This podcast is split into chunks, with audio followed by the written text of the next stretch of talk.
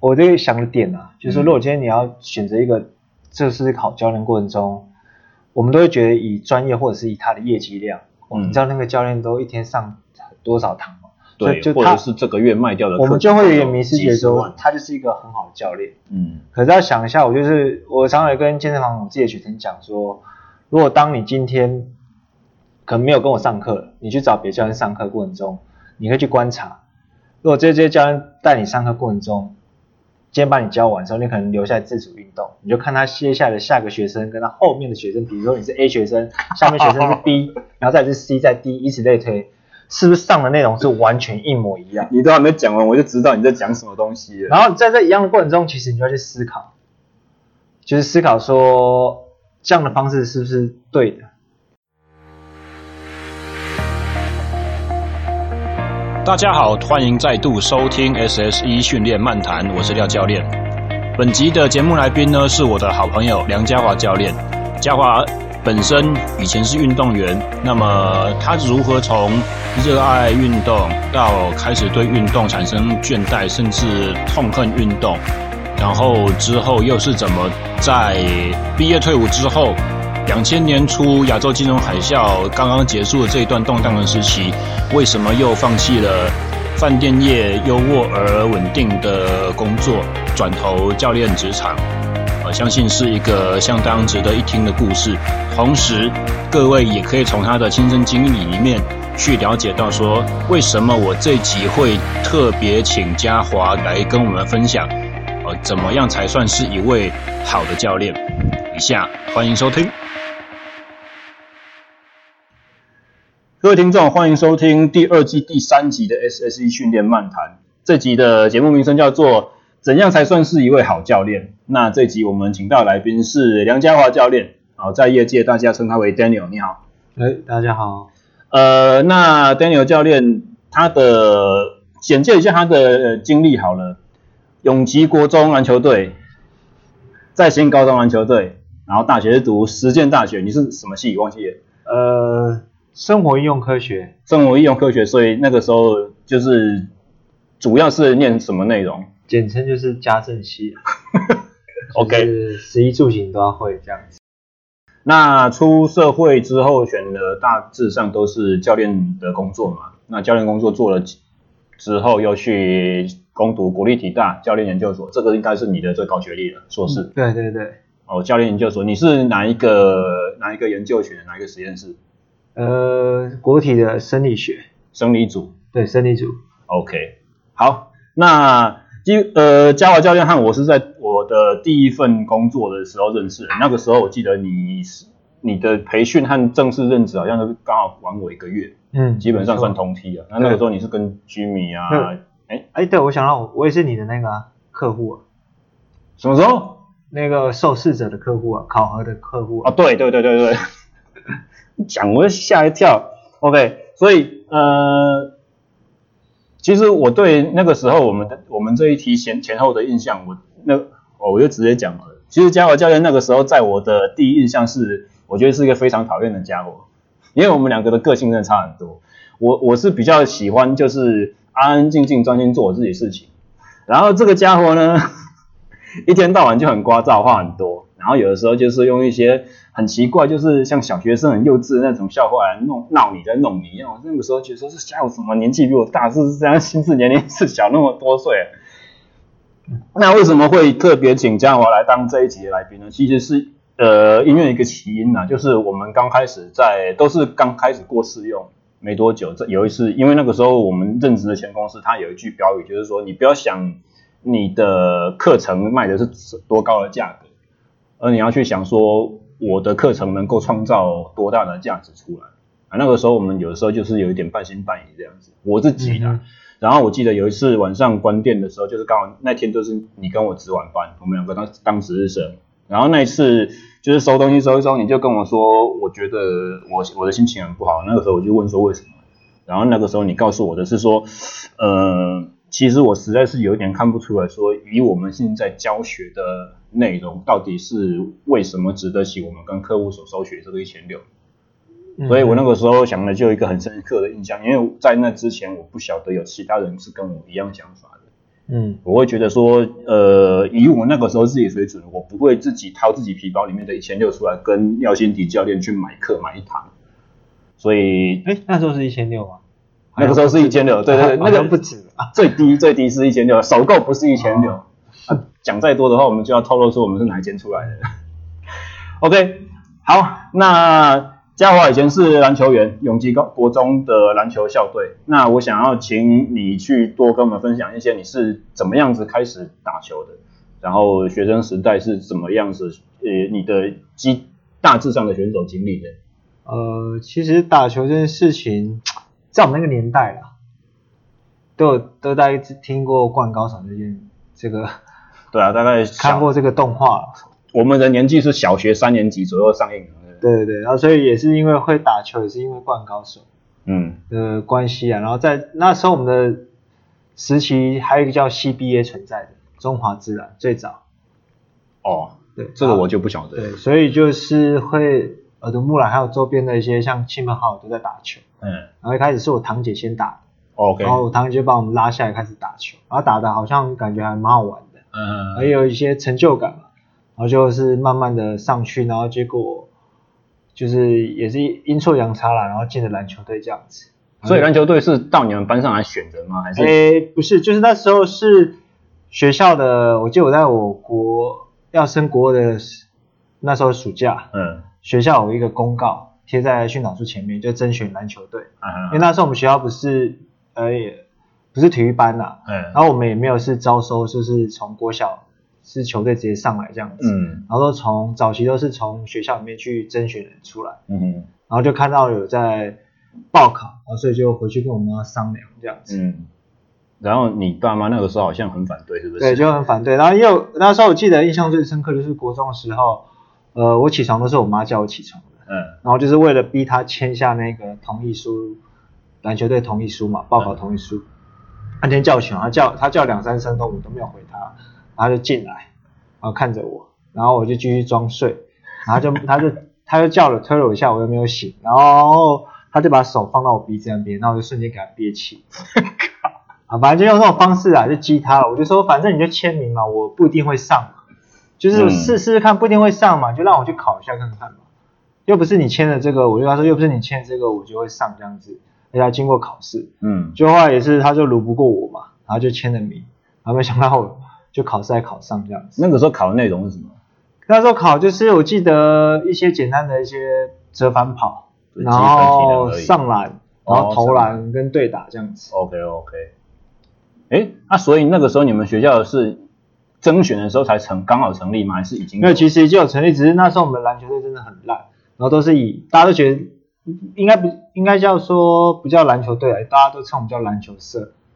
呃，正常啊，就是社团和校队同一件事情嘛。然后再就是我们练习时间都非常的短了、啊。嗯，就是我们就早自习嘛，早自通常前国中基本都早自，到现在应该还是有了。那我们就是用早自习的时间去练球，大概这一个小时。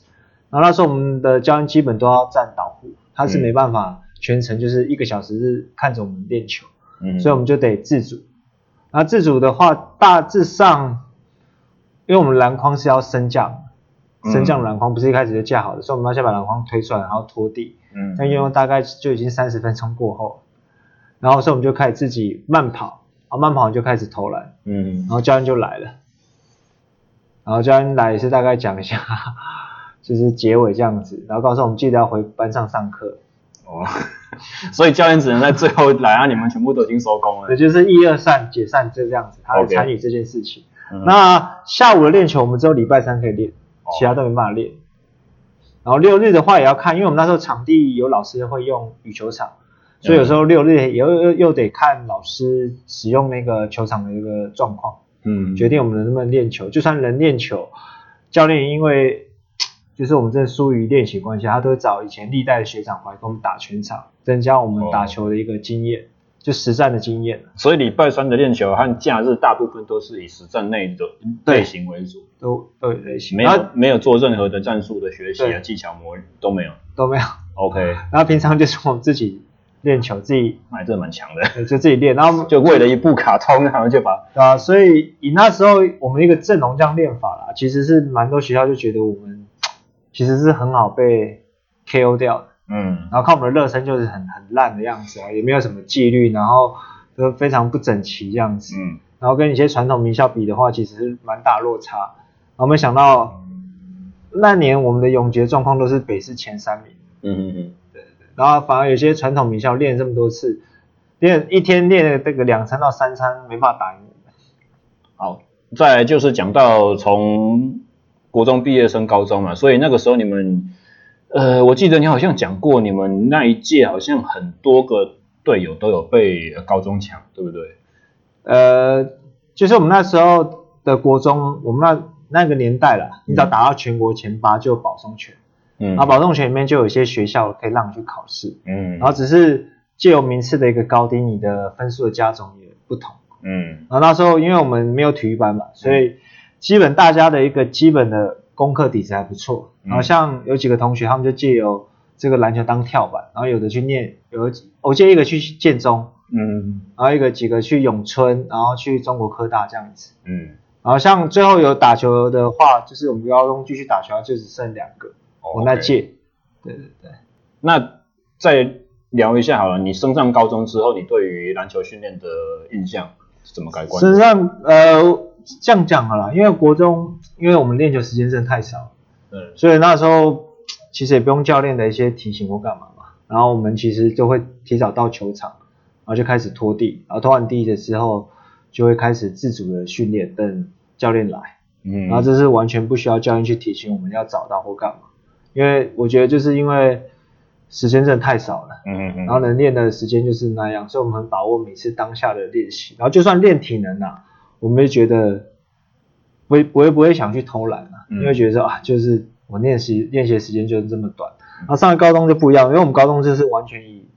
学校以篮球为一个主要的一个目的，因为学校送你进来，你代表就是当学校帮学校打名次嘛。嗯，所以有时候那个时候在新也是没有体育班，对不对？没有体育班，可是那个大家都集中管理住在一起啊，所以意识差不多了，意识差不多，所以所以他找那个时间到，我们就自动会出现在球场。是平常散在各班级，但是老师都会特殊待遇。然后，然后，然后你看每次的练习基本都是，如果是联赛期，那个一两个礼拜不回家或一个月不回家都超都是一个最基本的。嗯，所以那时候其实就每天练习这么大量，强度这么高嘛，所以那时候的一个练球心态就觉得，我可以不要练嘛，然后我可以能睡多一点嘛，我能偷懒就偷懒。那时候整个心态跟国中比是不完全是不一样的，嗯，就是你会有点麻痹，就是说你也不想早点到球场，对，因为你早点到球场，你你的时间可能会更长。那你出赛机会多吗？那时候其实因为人才济济啊，那时候其实自己本身上场机会并没有这么多，啊，嗯，其实有时候有几度，当初高一的时候，记得印象中真的蛮，就是有点就是想要放弃篮球这样，真的太累了，嗯。那之后呢？嗯，我记得你们暑期的时候好像都会去异地训练，对不对？去出国。对啊，暑期的话就是学校，因为学校其实经费真的是是够了，然后我们都会去像韩国、日本，嗯，然后之前是有去大陆啦打比赛，然后就是每年暑假会出国去异地训练这样子。让你觉得印象最深刻的球队还是韩国队吗？其实就是韩国跟日本，因为他们都以快。嗯，对，球风也快啊！以我们那时候一个年代的时候，他们球风都是打蛮快，快节奏。嗯，对。然后那时候我就觉得我们在高中其实已经算跑蛮快了。嗯。那没想到去韩国跟日本看到的时候，哎，怎么有人比我更快？嗯，对。而且我记得你说韩国的学长和教练超级霹雳无敌熊。对啊，就是我们进去的时候也看到那一幕，就是我不知道现在的韩国啦，那时候我们看到韩国就是你可能上篮不进，或者是慢了一分钟或三十秒。那个教练是可以直接对你打巴掌的，嗯，然后巴掌之后，你可能可能因为会会，比如说他这这这可能可能打太大力，你可能被被打出去嘛，嗯，他立刻马上站起来，嗯，然后再去脸再过去给教练打，嗯，然后再就是最扯是我们看到连家长都在旁边，嗯，然后家长也没有说任何的话，所以家长是完全预期这是在意料中的事情，甚至是认同教练可以这样打，对，然后。我就看到之后，其实我仿佛觉得好像我身在台湾好像幸福一点。嗯嗯嗯，对。呃，相信许多收听本节目的朋友们呢，是刚刚接开始接触健身，而且在选择教练上面，呃，有着一些疑问，有一些一些好奇心，有些甚至可能是从来没有被一对一私人教练带领过的健身新手朋友们。呃，如果你是属于这个族群，而且你收听本节目最主要的目的是想要知道如何在众多健身房教练里面挑选一位称职而且适任的教练，那么欢迎可以从节目三十五分钟的地方再次收听起。不过，如果你对Java教练的人生故事有兴趣，或者如果你是新手教练，或者想要成为教练的健身爱好者呢，接下来的分享内容就相当的弥足珍贵，请你一定不要错过。那你大概是什么时候才开始决定要做教练的？应该应该想必不是大学的时候吧？呃，不是，就是其实，在大学的时候，因为牵扯到是家人啊，嗯，因为我们家人大部分像叔叔他们都是公务员出来的，嗯，所以像我妈也是想说，如果你你可以毕业的时候去考公务员，那是更好。呃，然后说其实，在毕业的时期啊，就是有报名那种就是公职补习班，嗯，哎，我不知道这一节，你报你补了多久？就是呃，就补一期啊，就是一期怎么这样？就是我这我报的是那种消防的特考，哦，然后跟我跟我同学这样子，然后我们那时候是报那种视讯班，然后每天去借光碟看啊看啊这样子 ，OK。然后后来你有去考吗？对，有去考，就是足足准备一年啊。这一年过程中，就是在呃加入一个像我们运动行销做兼职，就是到带小朋友那个打篮球这样子， okay. 然后就因为兼职就比较自由，嗯，就可以边工作边看书这样子，嗯。然后是后来因为那那我们那年的景气真的很不很不好，嗯，所以很多人都来考公职，哦。然后相对的竞争压力也也大嘛，所以啊，对我们毕业那那几年真的是刚好金融海啸的时候，嗯，然后很多那种都是来考那个就是公家机关，然后那时候我记得没有上，嗯，没有上之后，我想说明年再拼一次看看，结果、嗯、他又改变一些制度，变成双轨制，就是要保一些警警专生啊 ，OK， 然后我们就是。到另外一轨的我们的话，就是要重新再加两科科目进来新的，嗯，然后我就觉得哇，那这样子又又更难考，然后再加上名额他又给你说，嗯，对吧？所以后来就放弃了公职这个。增加哪两科？我那时候忘了，就是消防，也是类似消防的东西。OK。对，然后那时候我就有点放弃公职这个工作了，然后就是、嗯、就想想说，哎，好，因为那时候。现在那时候我们时期根本就没有现在的很多的各式各样的工作室，嗯，那时候只有运动中心，对，然后跟就是连锁的一些健身房，对。亚历山大那个时候还在吗？没有，亚历山大是没有，然后变成世界啊， okay. 然后这样子，那时候就觉得，反正就是去做教练看看好了，嗯，对。好，所以那时候才开始投入那个教练的行业这样子。所以你的第一份教练工作是在哪边？那时候在大直。嗯，就以前的亚历山大，后来被体力士收购，哦， okay. 然后就进去做那种现场指导员，就是最菜那种，嗯、就是，所以我们穿了一件指导员，嗯，然后教练的话是穿黑色衣服的，就写私人教练这样子，嗯、就是有一个落差啦。其实我觉得某种程度来讲，我很希望现在是这样子、欸，嗯，那那不过那个是因为我自己后来的工作经验，就是我觉得，呃。因为再怎么讲，在教练这一份工作在台湾，它是没有一个很严苛的学经历的要求，嗯、或者是证照的要求。对啊。所以有的时候你可能是参加了一两个礼拜的研习，然后你拿了一张证书，然后就说我要当教练。那实际上这个能力是，呃，我们坦白一点讲是比较不够的。或许或者是一种啊，对，你本身是一个很胖的人，瘦下来，瘦身有成，或是健身有成的人，你也可以变成就是。你也就可以变成一位还不错的教练。对对对对对，对那个至少是有成果没错。但是，嗯、呃，对啊，所以我那个我最近其实有这样有过这样的想法，就是说，如果有这种所谓的实习教练或者是指导员的制度，真的是就是因为私人教练的课程就是你必须要对你的客户完全的投入嘛，嗯、所以这个时候如果有一个比较新手教练在旁边观摩，这整个气氛就变得很奇怪。客户也不开心，然后负责教的教练也不开心。可是如果我们是一个就是制度上，它是名义就是它必须要在旁边协助工作，比如说呃收器材啊、搬钢片，但是它它就有一个正当理由在那边，那被观摩的教练和学客户就不会觉得尴尬。那实际上在当指导员这些人，他是在吸取实务教学的经验。对啊，这个其实也是那个时候魏轩在 A P 那个时候他们做的事情。嗯，所以我觉得这是一个很好的制度，因为扯太远了。所以那个时候你。你们的指导员有这样，现场指导员有这样子在旁边吗？还是说私人教练基本上不管你们？呃，私人教练其实这样讲啊，就是其实要跟看你跟私人教练的一个交情。那个时候你们有算师徒制吗？直属学长制？其实没有没有，就是我们有一个最大的一个主管在，嗯，然后主管在的话，主管就会去讲一下细项，然后相、嗯、相对的、啊、私人教练的话，主管只管他们的业绩。当然，啊，像我们的话就是，就是简单讲啦，你什么事都要做，嗯，就是有时候柜台帮忙，柜台没人 cover 一下柜台啊，嗯、或者是那个器材维修的维修，然后或者是有漏水啊干嘛的，然后现场人员的，就是比如说有些课程比较红，要排队，嗯、你可能要去那边控管一下秩序这样子，对，就是很多事情都要做，然后有时候带参观、嗯、你要带参观，嗯，然后最后再转借给，如果他真的有对 P T 有兴趣的话，就转接给教练他们去谈这样子。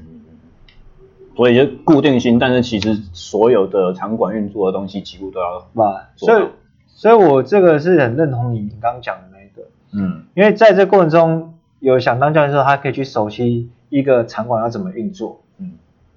对，就是我们先撇开他到底有没有学到一个专业的知识，就是我们讲说对于训练专业知识以外，对，他可以了解说整个场馆要怎么运作，嗯，对。那因为这样子从指导员转成教练的人也多吗？其实就是要看啦、啊，那时候就是我们这边也会等，就是比如说三个月或几个月，然后考核，然后你过程中也可以去，我们自己公司是有一个内训，他会去考核你、嗯、培训你这样子。嗯嗯嗯。然后当你考核通过或公司也认可，你觉得你可以上来，上来之后就是你没有底薪啊，就要挑战自己的，就是。你然后你能不能呃扛住这个压力？能不能卖到课？对，然后你看都没有底薪，原本你指导员是有薪水的，嗯，而到了私人教练之后，你就是没有任何的薪水。如果你家里又很需要你这个这份工作的钱的话，嗯，其实就要去思考了。所以你后来有转到私人教练吗？后来那时候我没有转，嗯，我没有转，因为那时候觉得，其实那时候还是志向会是一直放在那个说要去考一个那种。公家单位啊，了解。对，然后那时候再就是我觉得是运动员的一种优劣感吧，就那时候觉得是运动出来的，运动员出来的、嗯，然后觉得这些东西就是我觉得没有没有想要学 ，OK， 就觉得说你们练这些就是以前我都练过了，就是、或者是就是再用一些招数然后骗一般对，然后就觉得很不屑啊，然后再加上那时候我看到的为了业绩。要去低声下气或这样子，有时候自己那种优越感就觉得我不想做到这种事情。对，然后那时候就是刚好有同事的，你那个心情很像我大学的时候，就是明明没有念书，然后明明写作业，可是当交作业时之前临到死到临头最后一刻，我又因为一个优越感死不愿意去跟同学借东西来抄那种感觉一样。对，然后那时候又又一个同事也是指导员，嗯，然后他们就有去别的地方发展。然后就去饭店，嗯，然后我们就去饭店发展，所以哎，发现饭店完全不缺业，就是它是没有的业绩压力，嗯，然后又它的制度又比健身房制度又好很多。你说的是雇饭店健身房？对，那时候我就觉得哎，好像是一个不错的考量，就是蛮安逸的，嗯，然后制度又好，然后所以后来也是就离开了那边之后就去了饭店，然后在饭店真的是过得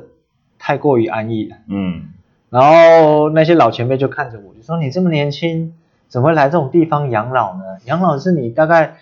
你四十岁再来吧。嗯。然后就听听听听这样子，我就觉得好像也有道理。然后加上那时候慢慢工作室开起来了，嗯。然后就看到一些呃 YouTube 的一些影片训练运动员，嗯。然后那时候就我刚刚有小廖讲到，就是那时候我也在回想过自己当初如果接受了。别的学校的邀约，嗯，我是不是可以到成就不一样的现在的成就，嗯，然后或者是当初我接触了这样的训练，我是不是现在 YouTube 看到对一些科学化训练，我是不是会变得不一样，会变得更好，嗯，我可以就是到更一些我曾经没没有想过的一些就是 level 去去挑战看看，嗯，然后就会惊喜说，如果我现在可以学这些去帮助我，或或许啦，我当初没办法圆的梦，嗯，我可以透过像我学的东西帮某些运动去圆梦，完全，然后也也是也是一样的一个方式嘛，只是我、嗯、我换作是别人去圆梦，但我也去帮助他圆梦这样子，嗯嗯，然后就开始觉得，嗯，教练这件事情我要好好的思考一下。其实不要再过这么安逸的一个生活，所以你真正下定决心要当一个好的教练是在饭店那个时候。对，然后每天这边就是跟他鞠躬啊，然后把器材擦得像镜子一样亮这样子。曾几何时，这种工作现在可能找不到了嘞。然后，然后就是因为这样子的想法之后，开始就是会搜寻一些工作室，然后每天看一些影片，嗯，然后觉得就是去模仿他们做一些动作，嗯。然后后来就是以前的同事就问我，因为他有一个同事就回到去了，嗯，然后就问我说，就是要不要去，就是他因为他因为他面做的不错，他说要照我之类的，嗯，然后后来我就有去参观跟面试，那可是呃大家也知知道了、啊，就很多一些纠纷了、啊，嗯，教练就是因为业绩压力很大，然后有些东西就是会做的方式没有这么的好。我忽然想到了，我我最近才发现我的那个影音编辑功能有一个那个。的消音，等一下我们可能会把这些所有的讲到特定名称全部都给它过去，没关系，继续讲。然后反正就因为我觉得他的一些负面的新闻特别多，嗯，然后我觉得我到时候进去，虽然他的一些这样的一个压力会造就你一些成长，可是我觉得有时候可能有时候也是负面的成长。然后说后来我就对，有的时候真的看到那些体系出来的教练，你一方面会认同他真的是有本事的，可是另外一方面又会觉得说，这种本事我我觉得我宁可不要用。对、啊，所以我就觉得可能会对自己将来有些负面的成长，所以我就拒绝了他。嗯、然后因为那时候我就去了我朋友那边，另外一个朋友那边，然后也是健身房，可是他业绩压力是并并没有这么的重、啊，嗯，然后加上那时候的一个主管是我最早期的。健身房的一个主管，你说体育是？对，然后他是他属于是有氧部门的，嗯，然后他还算一个大前辈，然后他现在在那边，我就觉得哎也可以哦，反正可以照顾我这样子，嗯，然后就是去了那边，嗯，就开始我正式当真正成为一个教练开始，嗯，对，然后在这过程中，就是有得知到某个工作室专门在训练很多运动员啊，像我最早期就训练到很多网球的，嗯，然后就觉得哇这些理念啊跟讲的一些东西是我。就想要的东西啊，先进的训练，对，然后都在 follow 他们一些资讯，看他们的内训的影片啊、照片啊，嗯，然后看他们出的书啊，嗯，然后就开始就是去学啊、去念，然后也在 follow 他们什么时候在征才，嗯，然后就有次也就是真的在征才了，然后就去面试这样子，于于是就开启了后面那个美好的两年，对对，就是开始我跟小廖认识那个，你记得那个时候你你培训多久吗？哦。其实很久哎、欸，因为他他们固定礼拜三嘛，三有个内训嘛，然后他希望我们都去，然后那时候我就跟我的员工是会请假，就去去内训，然后后来久而久之的时候，主管他们就有放出一些消息，就是说我希望就是之后你们更多时间，对，所以有点是暗示我们要把现在的工作给辞掉，嗯、所以那时候我就把工作给辞掉，就几乎每天都报到在那边，就是看看到有谁有课，就所以我其实等一下会跟跟课嘛，看你的一个。训练训练状况，对对对对对。然后其实我觉得偷偷加起来应该有半年多吧。对，真的差不多。然后那时候都没有薪领薪水的状况下，我也是这样子呢，就毕业了，然后在那边就一两个月，然后每天都很慌张，什么时候才可以开始多学一点东西，什么时候才可以被考核、啊、被上线，然后没有钱可以领，很可怕。因为那像当时像跟我同梯有几个，就是碍于他可能家里有些。要负担了、啊，嗯，在他们过程中就离开了，嗯嗯嗯。那我们工作的经验除外，你在呃，就是在念书或者是后来的实习，比如说上研究所之后，嗯，我们先聊一下，为什么你会想要去念研究所？你那个时候是有什么东西让你觉得说我现阶段的东西还不够？其实念研究所之前呢、啊，应该就是回到我跟小孩在公司的时候，嗯。那时候小廖就是从顶着嘛，我们都说小廖是顶着那个就是生物力学啊、硕士啊，然后这样子一个就是翻高学历，然后懂很多这样子。嗯，高学历。对，然后那时候反正就是内训的时候都就会有这种称号进来嘛。嗯，在介绍你之前的时候，就是介绍你出来讲这次内训主题的时候，会有一个一个抬头嘛。呃、然后那时候其实我们很多，那时候我我们几个同事，我印象中就是我们比较要好，我们都去上一些课。嗯。啊，每当上我们这些课，然后小廖都不太跟我们去上课，因为我们就想到可能研究所学的算蛮多的。其实那个时候我没钱，好不好？对，然后我们都有时候揪他，小廖都是不去，就有点我们就有点不屑我们这样子。然后然后我们就是去上，上完之后我们就在跟小廖在争。嗯。呃，常常就在那个柜台嘛。啊，小廖就是有时候啊，课时间太少，大家只好顾柜台。然后真的真的不爽，说小廖就拿一张 A 四 纸出来画，在那边画。然后说怎么可能？然后外面讲师就这样讲啊，啊怎么可能是这样子？嗯。然后后来小我就问说，小廖到底你学这些就是这些训练的概念到底是从哪边来的？嗯。然后小廖那时候就说有一个叫做一个老师的，在国体大，嗯，是教什么的。嗯、然后 我, 我建议你可以去听听他的一些东西啊。嗯。然后在这同时很巧的时候我。就以前以前的朋友，然后他后来是念到国体的商法 ，OK， 然后他是更早接触体能这块，嗯，然后也是我以前就是算邻居啊，他们都在打篮球这样子，来、嗯、打篮球，然后在这同时的时候，他也跟我讲说，他学了一些概念啊，跟他以前接触接触的一些美式训练是完全不一样，嗯，然后就我说那个老师叫什么名字，然后他就讲个名字出来之后，就是跟小廖跟我讲的名字是一模一样。然后他就说一加一等于二，然后就说其实你可以去旁听他的一些课，因为他会对你的冲击很大。嗯，因为那个那个朋友后来也知道我在做教练这块，所以建议我去听，然后加上小廖讲的名字又一模一样，嗯，然后其实就蛮吸引我的一些就是点啊，然后就是有写 email 给那个老师，然后老师也很爽快，打个字就打一个字叫 OK， 他的字对，但是每次回信都只有两三句，一句话而已，一个字，对，然后知道了，然后就开始。因为那时候我记得他的课是礼拜三嘛，然后那时候我跟小廖同公司，我就都只请礼拜三，还礼拜四忘了，反正就是请就是排休，然后去旁听他的课了。嗯，然后在旁听的呃每年的学期结束的时候，那老师都会找我去办公室聊天，因为他知道我从业界来嘛。嗯，老师都都问我说说，哎，呃，你觉得这样的一个内容有没有对你的工作上有什么？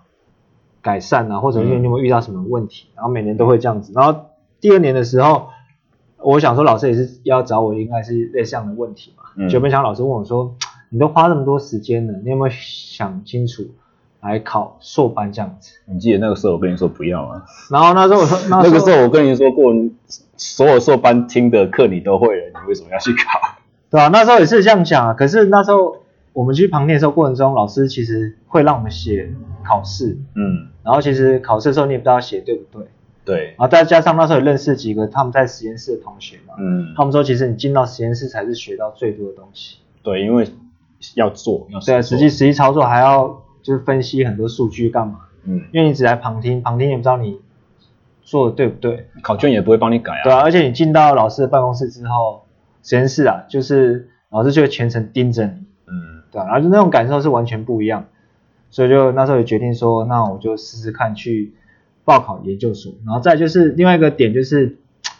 小廖知道那时候我们真的很爱上课，嗯、我们去外面是找假日就跑去研习，然后还是跟那边一直到处请假，你知道？对啊，就跟主管说啊，再请再请再请，就是为了去研习。那时候我就想说，我这么认真上课到底是是好还是坏？因为不同体系的东西讲起来都会冲突，就像我们在。对，然后然后我就想说，是我基本底不够嘛，所以我才要去上很多的证照课、很多研习课，嗯、因为我我心中没有知道真正的底座是长什么样子，嗯，所以我可能在浪费很多的时间去学这些事情，嗯、学 A 的课程，然后发现 A 的课程对我 A 的客户还不错，有天 B 的客户进来 ，A 的 A 的课程对 B 没有任何的，就是、嗯、就是没有任何起任何作用，所以后来又出了 B 的课程，嗯。那我就觉得好像我可以花这个钱去上 B 的课程，那我就觉得我好像每年都在到底花这么多钱研习，到底在干嘛？嗯，然后才不，我这边不是要去否断研习就是不好了，对。然后我那时候是觉得自己可能一些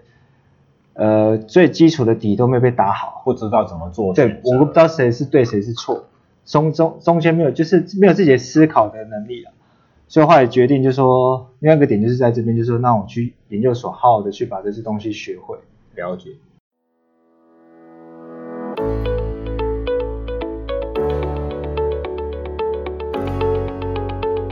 台湾的教练产业在目前为止还是像美国西部片里面的西部大垦荒时期一样，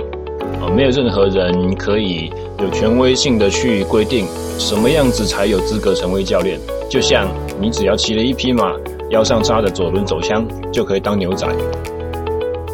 因此在这种情况之下呢，教练对自己本职学能以及基础学识无止境的追求，就成为了一位好教练一个非常重要的基础特质。或者是像之前魏轩教练所讲的一样，永远不会对自己的能力或自己的教学内容有满足的时候，随时都觉得自己还有空间可以进步。但是专业程度对于家花教练来讲的话，却只是我们在业界当一对一私人教练入门的第一阶而已。为什么他认为这只是个基本门槛呢？请听接下来的节目内容。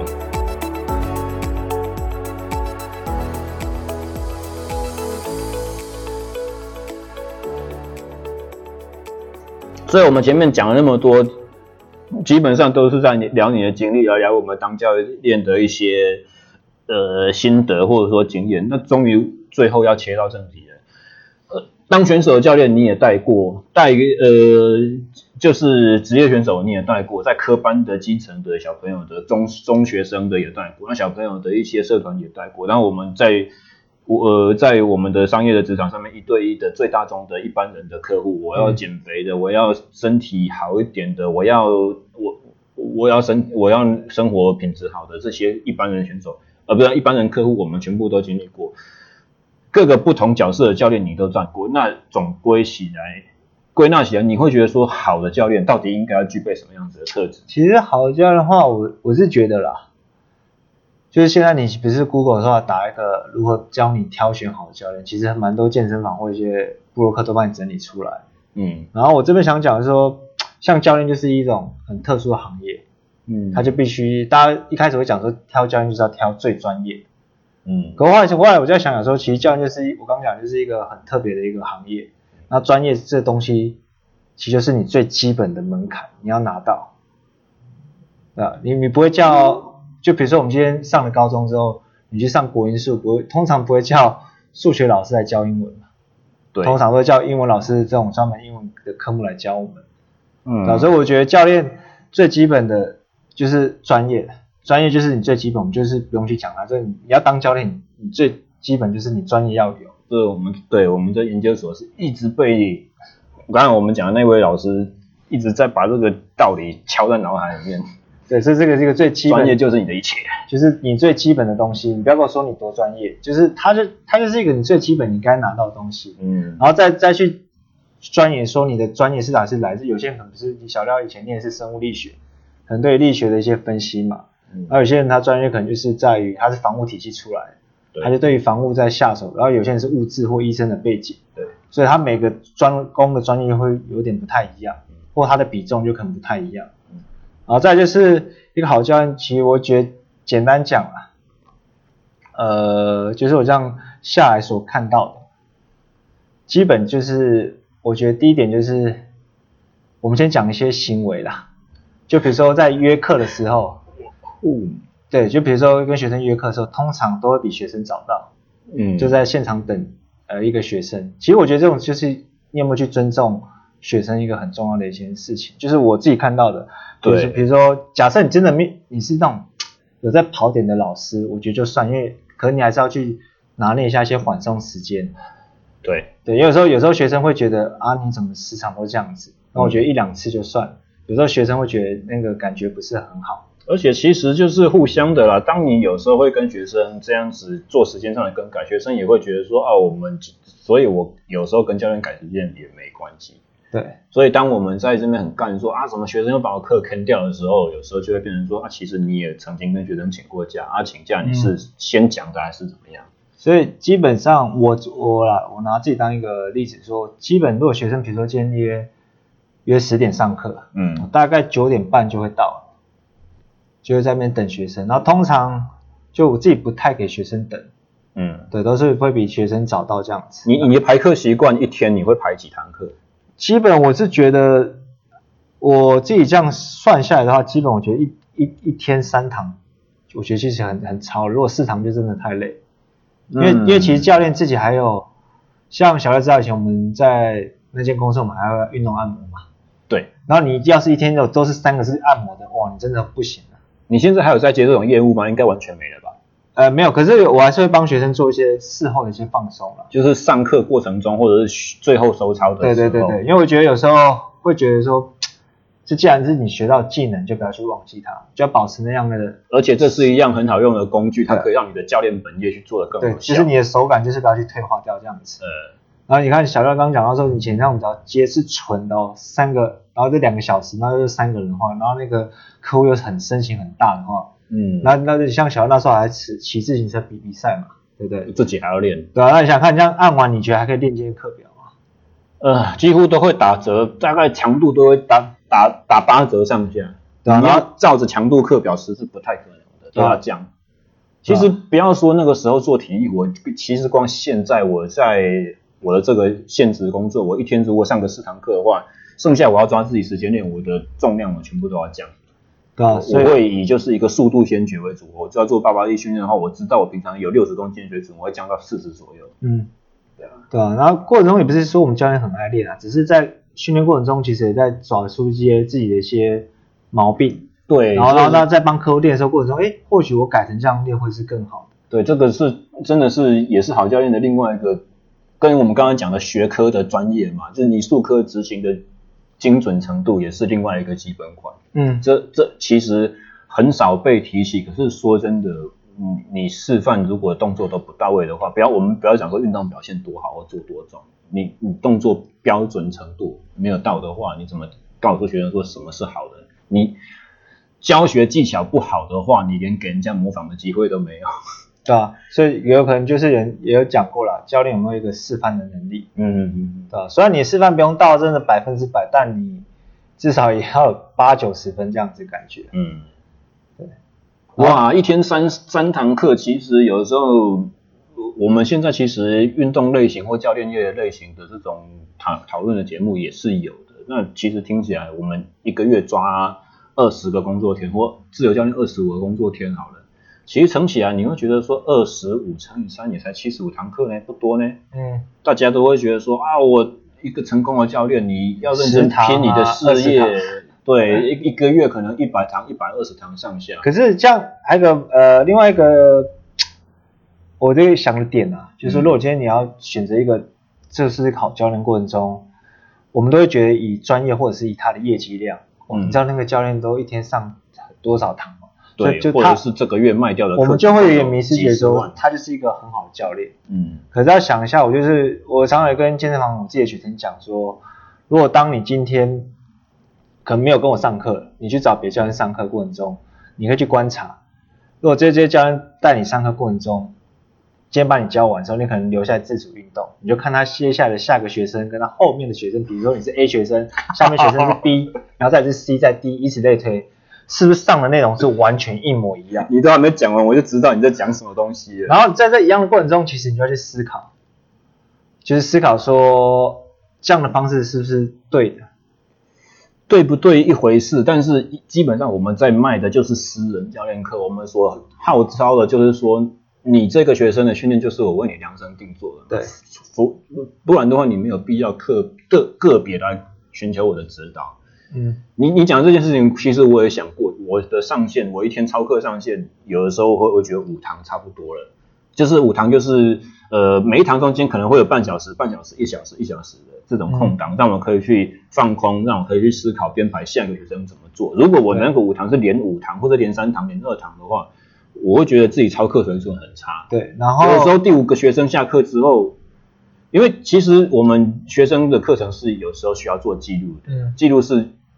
不管是实际上我们在操课，还是说科学的观察方面，这它就是一个基本的功课嘛。对，如果你一天的操课会让你累到，我刚刚上的一堂我觉得还不错的课，我却连记它把它记下来的力气都没有的话，那他下个礼拜跟我上课，跟这个礼拜的课程就没有延续了。对啊，然后我刚刚可以延续刚才话题嘛，我刚刚有学生讲说。有些教就是我们啊，不要说就是这些教练让我觉得这样子有点在攻击，就是说我们可能学了一些东西之后，就说哎，我可能一开始接受新客户嘛，嗯，然后可能就帮你做一些检测，发现你什么的问题，嗯，对不对？然后可是你要想看哦，然后一开始都把我量身定做了一些检测，有什么问题？那为什么上的课跟 B 同学、跟 C 同学、跟 D 同学是完全一模一样？其实这就是你必须要有点疑惑的，就是摆在你的心中，然后去也不要去质疑教，就是你可以去想多想多去感受这样子。对，我这这也是有一点我有一点坚持，不愿意去。呃，一个月里面接触太多的新客户，或者是卖，或者是超客数冲到太高的其中一个原因，就是你跟我买的是一对一课程。如果我第五个学生上的课跟第一个学生一模一样的话，我就不应该收一对一私人教练的钱。讲到这边的话，我就是上礼拜我就是有接一个新的学生，嗯，然后也是有聊，然后还是跟我聊到说，教练你大概一周会接几堂课这样子，嗯嗯。然后其实我就说，我一周大概接就是类似像三堂，然后顶多四堂嘛。然后我自己本身也是蛮难相处，真假的蛮难相处。我就说有些点我就自己就是不喜欢被踩，嗯、就比如说我刚刚讲的，就是说我会跟学生讲说，有时候我们会觉得一个教练成功可能要到十堂或几堂这样子。嗯、那我过去有也是有类似这样有教到七八堂。你刚才说的是一天吧？你刚刚讲一周了。哦，一天啊，一天。然后然后也会有这样一周有大概七堂左右，嗯，然后然后我就跟他说，那时候我就开始真的我开始动摇了，就开始后面就开始有点摆烂，嗯，就开始会套前面可能 C 同学的上的东西进来用，会啊，然后然后开始就是会有点恍神，就是哦带过去好，就带过啊，嗯、然后后来就是心想说，啊你都付钱给我了，啊这这一小时或这九十分钟，我应该是很就是很全力去去帮你看动作啊，教你一些。就是我该做我的事情这样子，嗯，然后其实后来发现，其实我这样其实对学生不好，嗯，对、啊、然后我就觉得，就是后来我就会自己会去衡量说，就是就是会跟学生讲说啊，就不要来上课，嗯嗯，对。所以有的时候你会跟新的学生这样讲，他说啊，你一天才三堂课，你是不是很差？你说没有？对啊，就是对一些基本一些，就是有些有些他有些观念觉得，就是教练肯定要红牌的教练就是一天会七八堂，对。排不到时间上，所以那我就说，我就跟我学生讲了，如果这样教练，你们可以去观察他 A、B、C、D 是不是都一模一样的课，嗯，因为照这样一模一样的课，基本他一天上二十堂都不是问题。上上礼拜我才有一个，我因为因为你也知道我的个性嘛，所以我如果对于就是一般的客户，我的认真和负责的程度，我我如果是有一个就是运动类型的选手型的来，我可能会。百分之一百二十的这种专专注度放在他身上。上礼拜就是有一个，就是他目前是在打城市队棒球，然后想要呃接下来想要去做一些职业队的测试和选拔，嗯，然后也是一个礼拜会上两三次课的。上礼拜有一次他是一天五堂课还是六堂课最后一堂，然后上到课程上到一半的时候，他就说：“学长，你今天累哦。”学生都看得出来，你心不在焉。嗯，或者是你今天的反应慢半拍，你今天的观察的敏锐程度下降，学生通通都知道，啊、这不是一堂课两堂课蒙混过关就可以的。嗯，没错。对啊，就是、比较直一点的或跟你很熟的学生会跟你讲的，那、啊、对你比较呃就是有距离感的，就下一次就不续了。对啊，所以我们就可以讲啊，就是有时候看这个教练。就我们可以当做啦一个参考，比如说这个像一个月一个一天都上到可能七八堂，你可以当做一个指标啦，但不要当做一个是绝对他是一个好教练的一个正确指标。我记得那个时候我们在第一同一间公司做的时候，我看过你的数字是一个月切了几堂课，那个时候我好的时候可能是四十几五十几堂课，那个时候其实我是很佩服你，就是去冲自己这个数字的。这个这个决心，而且我也在那两年的过程中，我曾经做过一个月，就是也有七十几个小时这样子超课时数，那个时候薪水这样子也算起来不错，嗯，可是我觉得那个月我超紧的。那出来做了商业健身房之后，我才真正我才真正开始相信说有一百堂以上、一百二十堂这种教练存在。但是坦白说，这种教练他自己生活品质也不好，嗯，然后自己的精神感也不好。那如果他连自己都没有办法照顾好的时候，我们就是平心而论，你要把学生照顾好也不容易。那其实就是我们都知道了，就是你像上下的话，呃，比如说你刚刚讲的那种，可能就是一百二十堂这种上法，一天可能就十堂，然后这样上法的话，一定会有一些模式是变得省力，就是它有些东西就是我讲的，就是可能就是我全部套这个方式过去。对，因为动脑是很费工的啊。对对对。那、嗯、除此之外呢，我们讲到的就是基本的学科和术科的专业素养嘛，操作能力，然后其他你认为好的教练还会有什么样子的特质？好教练，其实我觉得，如果我们以就是说专项运动来说的话呢，我觉得再就是呃这样讲，就是专项的话了，嗯，专项的话，或许不是每个教练他都他都刚好这个专项，比如说有可能就是啊我要跑步，我这个我就可以分享说，之前我带呃业余这种马拉松选手的话，他就讲说啊教练你又没跑过步，对，啊那你又不了解我们跑四十二公里。跑完一个二十一公里之后，那个心态，还有一个二十公二十一公里的时候，我们怎么去面对？嗯、你完全就不知道，你也没跑过，你怎么可以有资格说你懂那个心态？嗯，对吧？然后其实就是你会被质疑啊。其实，在质疑过程中，其实你要拿出更多的，我觉得就是就是说服的一个说服的一个证据。所以这这时候就会有关键，我觉得就是你的专业到底能不能去验证这一切，嗯，是很重要的。然后加上就是。虽然你不是这个运动专长出出来的嘛，嗯，那你是可以去透过一些影片不断的分析，大量的去了解，嗯，然后去了解他比赛的一些节奏，嗯，然后他为什么会这样做，然后或者是你跟着他旁边看他跑，然后在这个状况遇下的什么一些，比如说一些瓶颈或干嘛的，去了解像这样的一个状态。对，就是我们不是那个专项，可是因为这些专项它可以去被分析，可以去被归类，所以。什么样子的训练可以加强到这个选手专项所需要的体能？这个本来就是我们的长处。如果用这种借口卸责说我不会练的话，嗯、其实就是就不是一个称职的教练。对、啊，然后或者就是，比如说那时候我们其实很多我们今天的公司蛮多各种专项的嘛，有有持拍的啦，有投投掷类的啦。嗯，那像当初我们是不是会把一些客户带到一个基本体能之后，这客户只要去骑脚车游泳，嗯，那我们就会 pass 给另外的类似这样的一个教练专场给他做训练这样子。啊、对, 对，嗯，这不容易。对对对，那真的不容易。因为刚好那时候我们都被聚集在一个同间公司了，所以对我们相对的就比较容易。但是其实我那也是因为我们愿意这样做，对啊，因为一个客户就是一个生财的机会。嗯、你把客户大的收去，你就没有超。其实这个也是一个，这也是一个好教练的一个特质，他愿意就是愿不愿意把他的客户就是转手出去，转借给别人，对，转借给别人。比如说他觉得他现在能力是他没办法负荷的，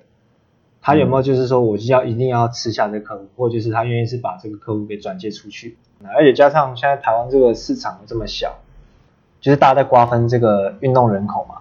那相相对的教练这么多人，那相对的他。他也不愿意希望我好不容易，比如说一个人教他一个月的课可能才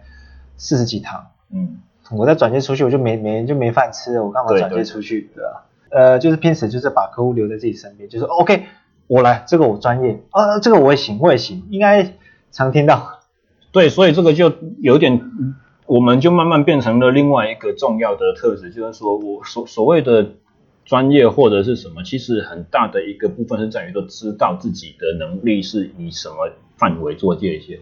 嗯，他能够适用的族群是谁，那什么东西是我不会的，啊、什么情况是我不应该做的，就算是我觉得我会，可是以我的身份我不应该插手。对、啊，这个就是前提讲到，就是说你有除了这样的一个心胸跟思维，再就是你的专业到哪里，你对于别人的专业理解多少。对啊，对啊，然后再是本身你觉得你自己可以，你自己可以做到专业，可以做到哪里？嗯，如果我做到在这里，就是我最顶，就是我已经崩了，我已经没办法执行了。嗯，然后现在他的状况就是在我专业专业以外，嗯，然后他就是必须要转借给别人去处理，不是而不是我留在我这边。那与人相处的沟通能力或技巧呢？你会觉得这个也是很重要的吗？对啊，就比如说今天这个客户来嘛，客户来，然后这客户就好像在开开枪，然后。打自己脑袋瓜一样，就是这个客户，刚刚讲的是这个客户来，有些客户来就是说他，他觉得这是他他要的东西，嗯，可是经过别人眼睛看到这不是他要的东西，对，他就说啊，我就是要这个东西。你刚开始的我的时候，我就会跟客户说，你这不对，你这想法根本就不 OK， 你去找别的教练。如果这是你要的，你去找谁？对对对，就是就是你要，可是从教练眼睛看到他其实真正需要是什么什么什么，嗯，他现在需要的这个可能是他后期才需要的。嗯，对，然后其实就是你要怎么去跟比较圆滑的跟这个客户讲啊，就是不要说啊这个我觉得啊吧吧吧吧吧，所以你的意见是说你需要先顺着他的意思做，然后争取到你去改变这个人的机会。对，因为这个就是我们讲的，可能就是你们在如果商业就不讲说你的那个授课的一些技巧，对 对, 对，跟客户谈单的时候，对对对，怎么去分析他？因为你开始打打断他，他就觉得哦，你就是很多东西都觉得好像。哎，你教练呢很优越呢。对啊，好像这个你在就是我们有些比较相对说，哦，这教练很秋、哦，对，很自大哦。或者是我们才刚坐下来，也不知道对方什么背景，搞不好他生生医科技的，或者是说呃我是什么防护员出身的，我哎我们也有客户以前自己当过教练，嗯哼，他会觉得说你这满脑满嘴在讲的东西是到底通还不通啊？会这样啊，啊，就是其实你要有点就是。懂得去去讲一些就是不要让客户得罪的一些话术了，我们讲说话语，可是你还是要把它导正这个观念。重点是说我们在这边所讲的话术，它真正的目的是希望对客户好，然后让客户达成我们深信对他有效的、有有好处的改变，然后同时也达到他他自己他的口头他说出来他的目标，对，可以帮他达到，然后他这样才开心啊，不然他的一直他的目标没达到，他其实。到后面他是会离开你这样子。对，客观来说就是说谁谁能够谁有那个资格决定教练认定的东西才是真正好的。其实对客户来说，他的目标能够被满满足被达成是他最需求的。对啊，像就是要看这个教练的一个我们讲说应对能力啦，或者是他的脑袋是不是就是很死的抱着他所学到的东西才是正确的。对啊，就是说我的东西才是最好。就比如说。呃，之前大家都很疯跑步嘛，然后现在大家都很比较流行重量训练嘛，然后因为重量训练做一做，就是其实去跑步会减少一些伤害。嗯，啊，今天就是有学生来，就假设啦，我就是我自己先经历过，我就假设学生来就是啊，我都跑步会痛啊，干嘛？可是我就是爱跑步。嗯、然后这时候，要是我的思维是非常的就是狭狭，就是比较单一性的话，就可能会说啊，不行啊，我觉得你要先干嘛干嘛，嗯，然后不要去跑步。嗯，然后我觉得这样有点就是限制学生他想做的事情，他就想要去跑。那我觉得说 OK 啊，这种事情我也做过。然后我就觉得 OK， 你可以去跑，但我们要去限制这个量。嗯，这个量是要被限制住，或者是这个强度你再修改看看，你再试看看。那如果这个伤痛是有减少的，或者这个疼痛是有被改善的，啊，我们就先维持这个，那我们再搭配重量训练。而且这个真的是要。对方听得进去，有可能执行的下去才是最好的。对啊，然后像我，而不是课本上面所写的原理、周期。对，然后考虑到最周详。然后再就是我自己，就是因为我现在待的地方就是蛮多的大量的一些自由教练，然后就可以提供讲我听到的一些一些一些这些话术啦，就是说，就学生可能反映说啊，我去跑啊，然后就是干嘛干嘛，就很无聊，类似这样子。嗯、然后可能就这样就说。怎么去做一个 C P 值这么非常低的事情呢？对啊，你应该做一个 C P 值很高的事情。然后他就说，学生就充满了一种黑人问号，问他说什么是 C P 值高的事情，就是主力训练。嗯，对啊，然后像相对 以, 以这个观点的话，我自己会觉得，如果一个好教练来讲的话，他可能是某方面很固执的一个教练，是可能是好的，某个方面是好的。对。然后在某个方面，他可能就是单一限制的学生的一个思维。对，然后其实有时候我都会想说，像现在大家都在推一些老年人训练嘛，然后一大早我有时候一大早很早就起来，然后公园就是一些阿嬷在那边甩手，嗯嗯嗯，然后像我们这些学的一些比较冲，就是那时候学的一些新东西，就觉得自己很懂这些训练，然后就觉得啊，这些阿嬷在那边这样练是没有用的。可是想想看哦，这些阿嬷，我们先撇开我们有没有去，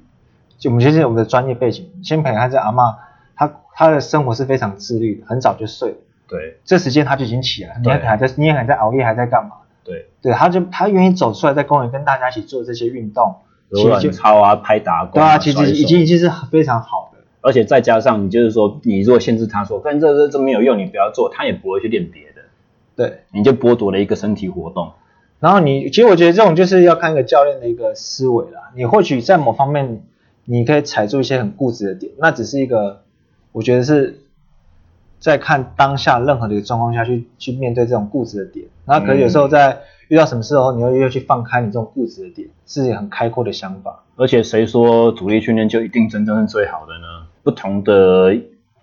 你也读过研究所了嘛？你也知道说，当我有一个既定的印象，我急急营营的想要去证明它的时候，我可以搜寻全天下对我最有利的证据。嗯，所以其实以科学研究来讲的话，不同的看法、不同的观点、不同的实验设计也会有不一样的结论出来，并不是所有的科学家同意一模一样的。这边就可以分享说，我之前就是刚刚说，就接触一些新的科科学训练嘛，嗯、就觉得自己也就是甩了二二五八万这样子，嗯，然后就看不起一些一些教练或者看不起一些学生，然后去做一些事情，我就觉得哇，非常愚蠢的事情。怎么会做这些这么愚蠢的事情？我觉得那就关节训练啊，对啊，然后就跟学生讲说，你怎么做这么很很没有用的训练？然后就是会就有点批评学生，看不起学生，去干的旋转啊，对啊。然后到后期到我到现在，学生跟我讲说，他去做什么，说我觉得很好啊，你你至少愿意去动起来了。而且在我们眼光还不真不够开、半开不开的时候，有时候自以为人家做错了，其实那是那才是真正对的。对，然后所以我就觉得到后期，我就觉得这个学生跟我说：“哎，教练，我今天又多了三十分钟去操场走。”嗯，我觉得很好啊，就是就是因为他家里没什么任何器材，他愿意去操场再去这样快走，而且照着他自己想要的步调去做。然后我觉得至少你在家里看电视、玩手机来得好吧？对，对吧？他愿意动起来了，所以我现在都觉得你愿意去增加什么游泳啊或 T I S， 前我说啊不要去上了，那个没有用啊。对。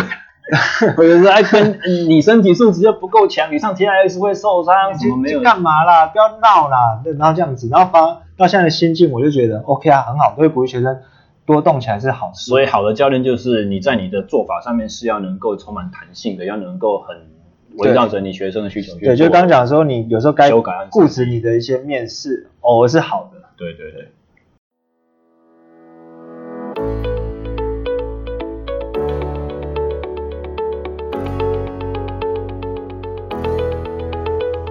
节目进行到此，让我们再插播一则小广告。从今年的七月初开始，我再次成为了一名自由教练，因此在不久的将来，如果您有兴趣与我合作，一起开始你的教练课程的话呢，欢迎透过我们的官网在留言区留下您的一些基本资讯，包含您的联络方式、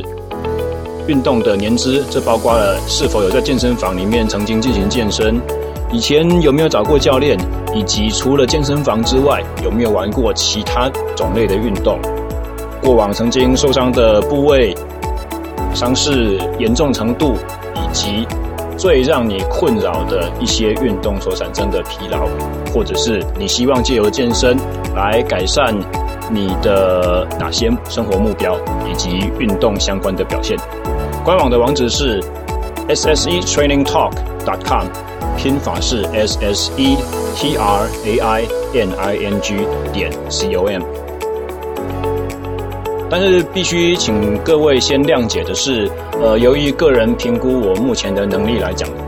每个月新增一至两名客户，可能就是已经我能力的上限。呃，因为教练展开跟一位新客户的合作呢，是需要一段时间的磨合期，它的设计。以及课程的规划，可能比已经上手非常有默契的客户来讲，难度还要来得更高一些。因此，也许不会是每一位申请者都会能够得到最立即的回复，或者是可以马上在近期的一两个月之内就能够安插到空档可以开始。不过，我的个性是喜欢接受新的挑战，而且我热爱帮助一样爱运动的人。因此，如果您对私人教练有需求的话，欢迎不吝啬在官网留下您的资讯。把网页滑到最下方，你就可以看见留言的栏位。再次提到，网址是 S S E training talk dot com。以下我们继续节目收听。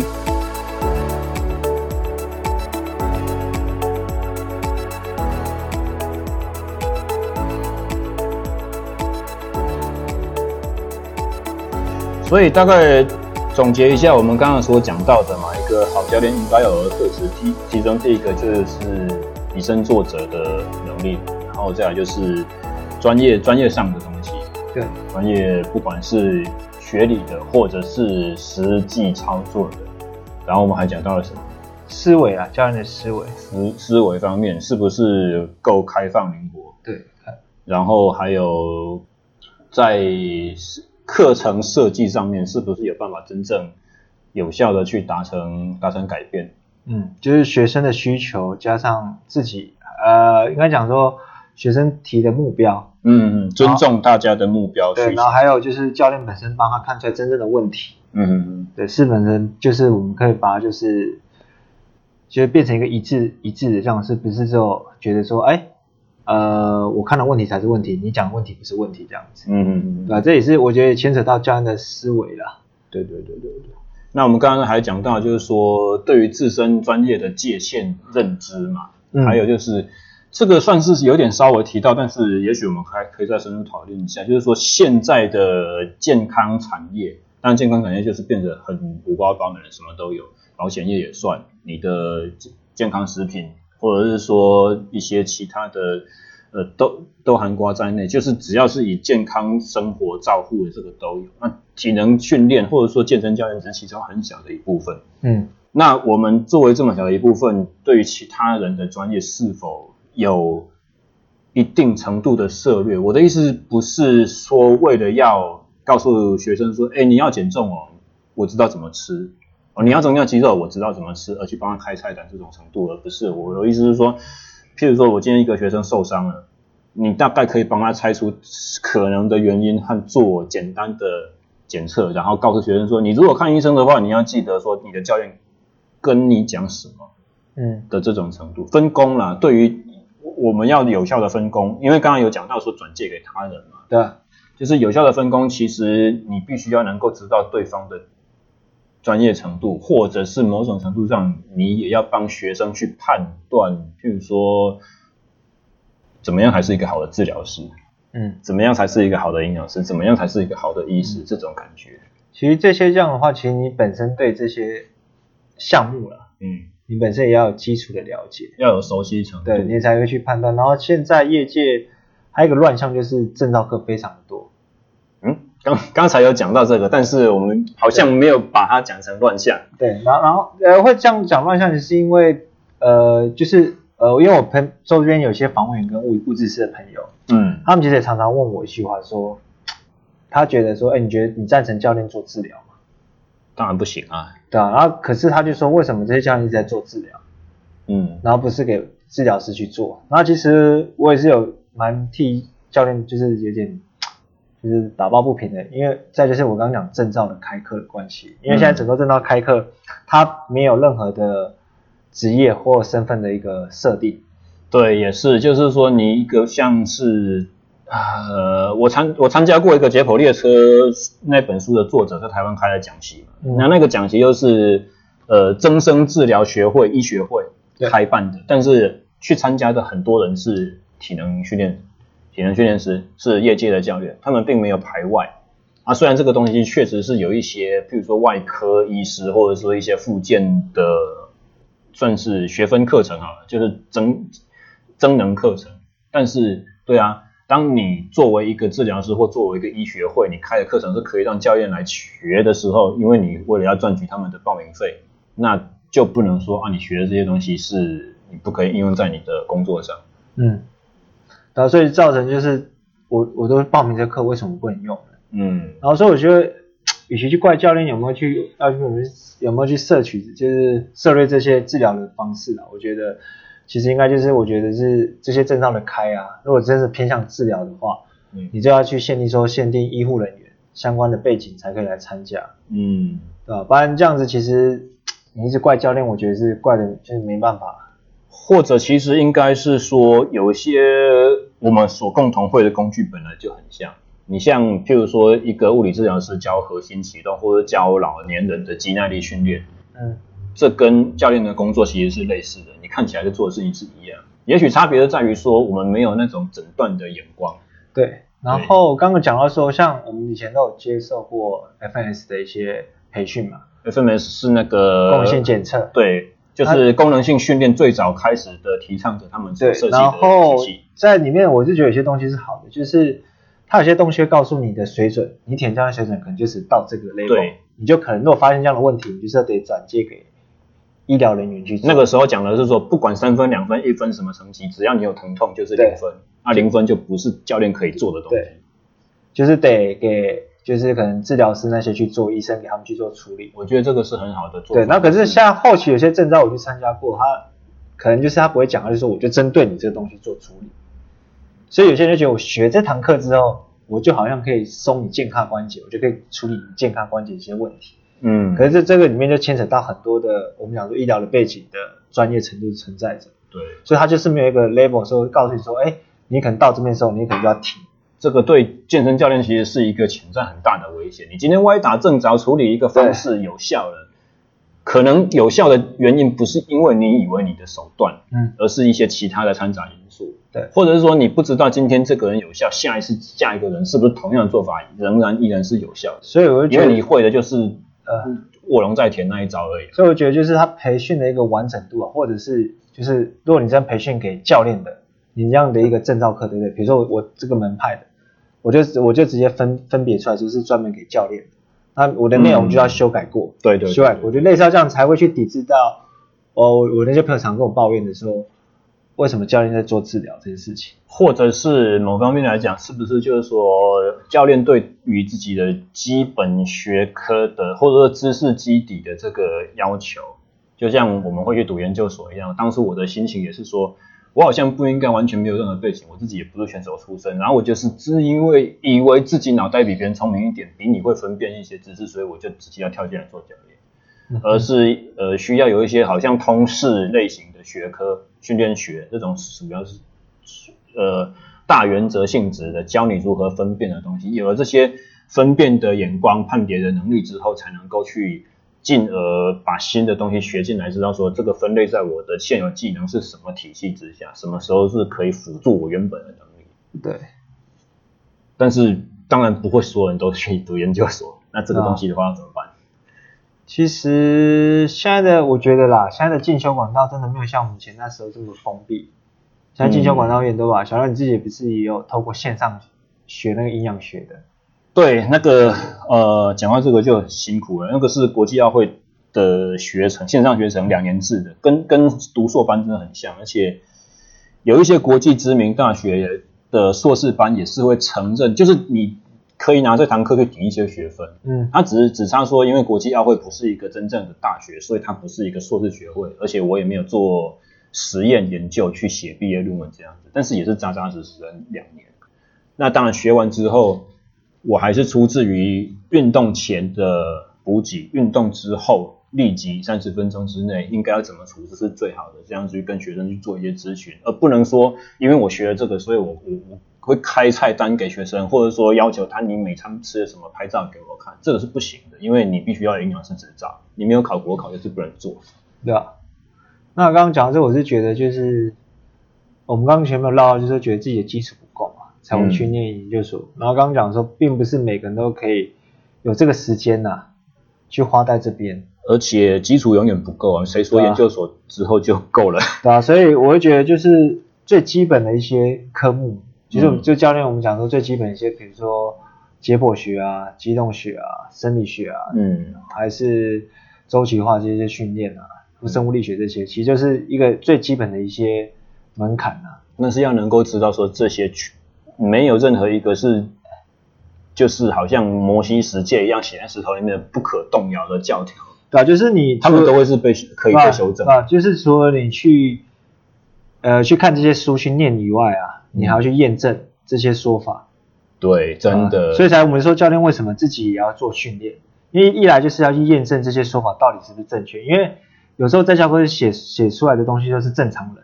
有时候你接到接触的时候，有时候啊这个是有退化性关节炎或什么什么什么，或者是或者是它可能是教科书变理性的，对，或者是教科书可能它是顶尖运动员的，它的底子很好。所以你光自己教练身上就要打个折扣了，应用到学生身上又当然要再打一个折扣。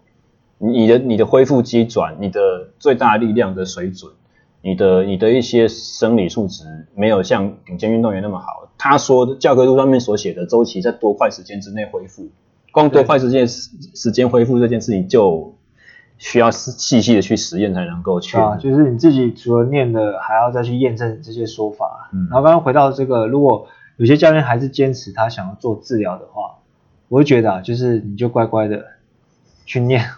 念那四年的物理治疗，然后再去出来去国考这样子，然后就是你也不用就是怕被人家在讲话了，对，你也知道有那个身份，嗯嗯，对，你自己也做的比较安心嘛，然后到学校真正学的一个整个架构下来这样子。当然这个如果要讲的话又可以扯一点，包含现在我们国内对物理治疗师或者是说一些比较西医会有的体系，比如说脊骨整治这些的